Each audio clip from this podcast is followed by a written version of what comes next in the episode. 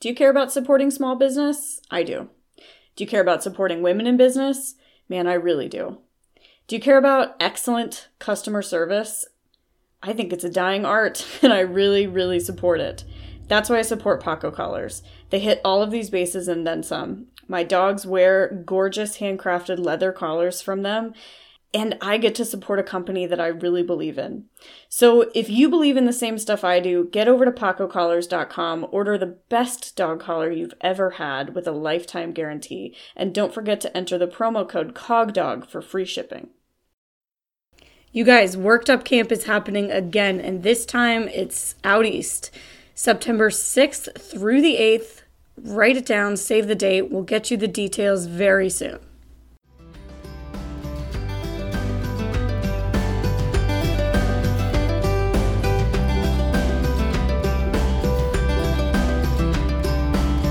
Hey there, dog people of the internet. It's me, Sara Stremming of the Cognitive Canine, and this is Cog Dog Radio a podcast about all things dog sports and dog training. Join me as I explore my cases and considerations regarding the behavior of the dogs we live and play with. I hope you enjoy it.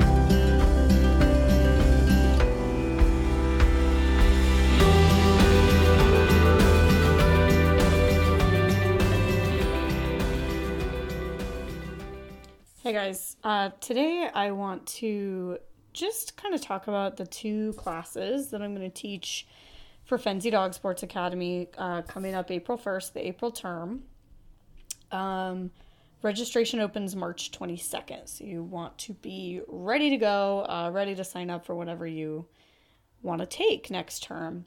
And the reason I wanted to spend a whole podcast on this is because the two classes I'm teaching are sort of the unsung heroes of my material. And I think they're both important, um, but they tend not to be um, kind of as sought after or as talked about as worked up. So they kind of take a second, you know, play second fiddle to worked up. And so the first one is arousal layering games, and I teach it about once a year. And I call it the sister course to Worked Up. If you've taken Worked Up, if you've done Worked Up in person, it's really a good idea to take a arousal layering games. Um, if you took it before at bronze, um, I want to encourage you to think about a gold spot. You'd probably be even better in a gold spot because you know what the course looks like. But know that I am adding material this time. So I'm adding some new material and I'm also kind of rebooting the existing games to just kind of elevate the material because I created arousal layering games way back when I started Worked Up. And then I went around the world and I taught a lot of these games to people and I taught them to my own dogs. And I just, it's time for me to elevate that material. So I'm working on it right now. And if you've already had the class before, don't worry because it's in your library and it will update in your library when the course is over. But it won't until the course is over. So if you can't wait, you could grab a bronze spot. Um, so, what is arousal layering games? It's about teaching the dog to think under different conditions. So, teaching the dog to respond the way that we have trained them to respond under different conditions. And those conditions might be just that things are more exciting. Maybe there's a dog running over there. Um, maybe there's the sounds of agility happening, or maybe i am using a toy instead of food. So it's basically about teaching the dog to continue to be able to think and respond the way that we expect them to be able to under a lot of different conditions. What I'm going to add to it though is a little bit more about using reinforcers to add pressure to our behaviors with intention. And if you've done Worked Up 2.0 or Worked Up Alumni Day, and these are in person programs, um, this concept might sound familiar to you. I teach it a lot in uh, those in person programs. So, those are for people who've taken Worked Up before in person and they want to elevate their Worked Up skills when I return to an area to teach. Um, I'm teaching Worked Up 2.0 in Connecticut in May. So if you're interested in that, you can shoot uh, Casey an email, uh, which is at inspirationcanine at gmail.com, or you can send me an email as well, and we'll get you the right information. But if you've been to that program, you're under, you're familiar with this concept. But if you haven't, adding pressure with our reinforcers is the smartest way to begin to add pressure to um, a behavior. And when I say pressure, I essentially mean what we think of as proofing, right? So we're just adding different different bits of information, um, different circumstances, and then testing the behaviors under those circumstances. So Hannah Branigan calls this uh, fluency enhancement, and I really like that better than the word proofing because um, it proofing can have a lot of baggage for us who were kind of born in competitive obedience a long time ago. Um, so we're going to talk about adding reinforcer, using reinforcers to add pressure with intention, meaning if I, you know, can you complete the weave poles with a toy laying out in front of the weave poles? And if the answer is no, then I'm going to ask, can you do it if there's food in a dish out in front of the weave poles? And if the answer is still no, then I'm going to say, what about an empty dish? So, and ideally, we'd start with that empty dish and build up, which is what I'm going to teach you to do in the course. But that's essentially how to add pressure with our reinforcers. And what's smart about adding pressure with reinforcers is that you have more control over them than the environmental pressures that that be and that might come into play for your dog in sports. Um, we're also going to talk about consent um, being layered into the process. So if you took worked up, um, you're familiar with start button behavior, you're familiar with asking the dog if they're okay to continue and having a process to do so. But a lot of you guys ask me, you know, what if we're doing weave poles? Do we go through that whole thing, the whole arousal testing and soothing procedure, follow, you know, ending with that start button between each rep because that's going to take forever? And the answer is no, you don't. But there's a really specific way that we can make sure we're getting consent between repetitions and that we can make sure that we know if what we're asking is really hard and maybe it's a good idea to back off a little bit. So there's going to be a little more talk about that in the course, and that'll be new. I also want to teach you how to be a better splitter because what I just mentioned about bowl to food in bowl to toy, you know, that's splitting that down and we can split it even finer.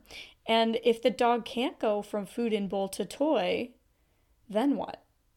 And if you're coming up blank here, it's because you aren't good enough at splitting. And splitting is a muscle. You've just got to work it to make it stronger. A lot of the times when you pay a trainer to help you, that's what you're paying them for is their better splitting muscle than yours. If they're if it's a good trainer that you're hiring that's what you're paying for. Is that they're just more familiar with the splitting process and they're going to be better at splitting and that separates um, kind of mediocre trainers from great ones a lot of the time. So we're going to talk about how to be a better splitter and how to kind of use those creative energies that you do have to get to solve your own problems. And then understand that arousal layering games are just games to teach a larger skill. I think a lot of times people get confused about the games because they think, well, but Sara, I can't use the game on course to control my dog. And the answer is, you know, nobody ever intended for you to use the game on course to control your dog. The football player does not, um, you know, run through a set of tires on the ground, you know, going back and forth to get down the field. I'm absolutely showing my ignorance about football right now, but you know what I mean? There are ladder and agility type exercises for football players to help them do their job better on the field. That's what arousal layering games are. They're not intended for you to insert them into your actual agility run or your obedience run or your nose work run. They are intended to help your dog deal better with outside pressures so that they can then um, handle maybe more unexpected pressures better. Because if my dog can do weave poles with a ball on a rope hanging on every single pole, then he can do weave poles if the building is falling down because that is a big deal for him.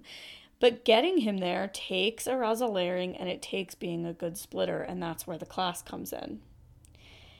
Arousal layering games also apply to any sport but do keep in mind that my primary sport is agility and my secondary sport is obedience. So if your sport is underwater basket weaving for dogs, um, you're going to have to help me understand your sport in order to um, have the course material make sense for you. And sometimes what that means is you getting creative on the games so that you can insert them into whatever your sport is. So keep that in mind. And so that's arousal layering games. It's in the behavior, it's in the school of behavior.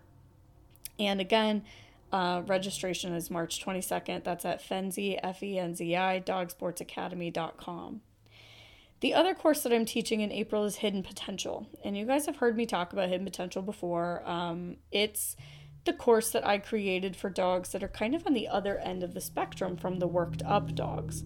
So, what does that mean? It means the dogs that, you know, when their feelings become too much for them, they sniff, they check out, they shut down, they quit, they hide, that kind of thing. Rather than when a worked up dog's feelings become too much for him, he might spin, bark, bite, body pummel, etc. His his reactions to his feelings are big and loud, whereas the more hidden potential type dog um, in just kind of goes inside himself when he's having those big feelings and shuts down. So, but hidden potential is unlike worked up in that worked up is essentially a formula. It is a step by step process that is pretty easy for people to follow once they understand it and it is effective. Um, it's had, you know, it's a successful program for a reason. It's not because it doesn't work. Hidden potential isn't like that. Um, I just told somebody in an email that hidden potential is a philosophical meander, um, not a formula. And if you're willing to come and meander with me through your dog's current issues and experiences, then it's definitely the class for you. But understand that if you send me an email about hidden potential, which you guys, by the way, now's the time to do. If you're preparing to take a class in April, send me those emails now. When I get those emails on the day of registration or after, the gold spots are always full at that time. So you're going to want to be sending me those emails now if you're hoping for that gold spot hidden potential is it's about treating the overall condition not the symptoms of the condition. And a lot of people back to that email piece a lot of people will send me an email and say my dog does this. So my dog sniffs during an agility run or my dog um, will just sit and not recall on the recall in obedience. Or you know my dog will just kind of get off track and start sniffing elsewhere in nose work, you know, or maybe my dog runs zoomies around the ring. Which class works for me? Worked up or hidden potential? Or um, I've had dogs that hide in tunnels. I've had dogs that, um, yeah, just simply become sticky or will not move. Or maybe they just check out from your training sessions and go elsewhere and won't train. Understand that what you're telling me are symptoms and that hidden potential as a course does not address symptoms. We I'm certainly happy to talk to you in your gold spot about your symptoms and about applying the things that you're learning to help treat those symptoms. But understand again that the philosophical meander that is hidden potential is about treating the um, kind of holistically approaching the entire relationship, which is a little bit broken. And that's true for him potential and worked up. That's true for all all the things that I teach. But and know that when I say the relationship is broken, I don't mean that you and your dog are broken. You and your dog love each other and that's that's all we need to begin. But the training relationship is what's broken or the competing relationship. And those are that's an important distinction to make. Um and so it's healing our dogs in kind of this big picture way. And it's usually a, taking a hard look at your training, um, taking a hard look at your dog's health and overall behavioral health as well. And it's about not being afraid to ask the tough questions. And then equally being as brave about the tough answers that you might get. So I will tell you this um, I allow 12 working spots, 12 gold spots. And every single time I have run Hidden Potential for the Academy, um, for Fenzi Dog Sports Academy, I've had one working spot, one gold spot dog who had a health concern that was causing these problems. Every time there's at least one. And people are stunned when I say that. And that's big numbers, you guys. One out of 12. And those are only the working spots. That's not considering the silver and the bronze level. Um, the bronze, I would have no idea. The silver sometimes doesn't show up with the health concern, although some once I did have a silver say, hey, you know, thanks for talking about the health check because I just found this thing wrong with my dog. So it's not being afraid of those answers.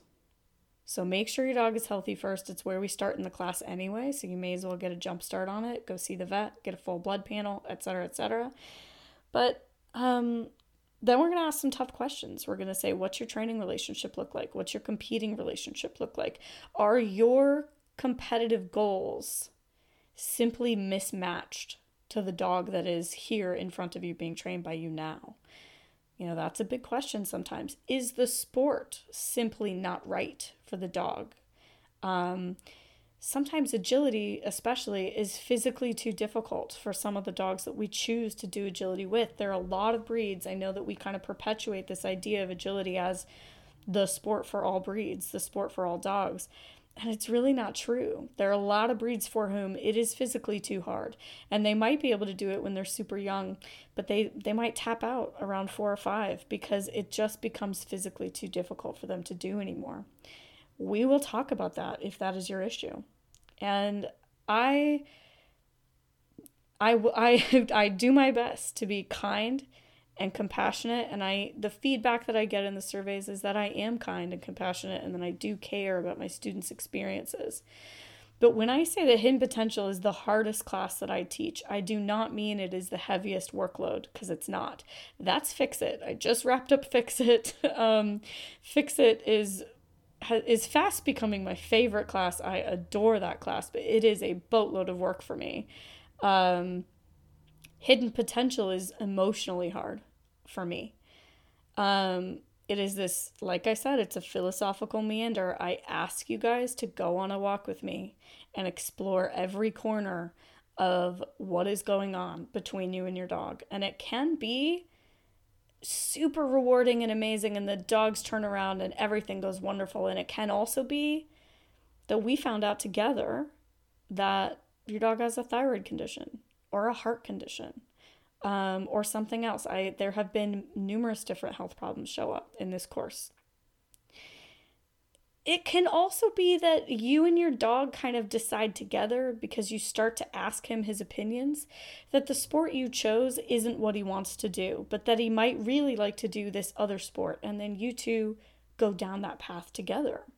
Um, so there's a lot of different ways that this course can go but it always it's always very interesting. It always has the a huge huge variety of gold spots. Um, and it's important to me. I wouldn't keep teaching it if I didn't think it was a really important course that people needed. And I tend to get that feedback every time I run it. We really just dive deep into um, your training relationship, your training skills, your competitive relationship, your competitive skills, uh, your dog's health and your dog's mental health. And we hit all those bases. And so I hope that you'll come on that philosophical meander with me if you haven't yet. Um, even if you don't have a hidden potential dog, I'd really recommend getting a bronze spot because, especially if you work in the field of training uh, sport dogs and their people, or even pet dogs and their people, because there's a lot there. Um, and the philosophical meander I think might be something that you're into if you're a podcast listener. So don't forget, sign up is March 22nd at fenzidogsportsacademy.com, and I hope to see you in class.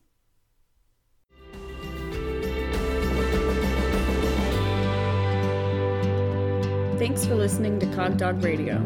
If you have questions or suggestions, shoot them over to cogdogradio at gmail.com. Be sure to subscribe on iTunes, SoundCloud, or wherever you get your podcasts. Don't forget to like the Cog Dog Radio Facebook page, and until next time, happy training!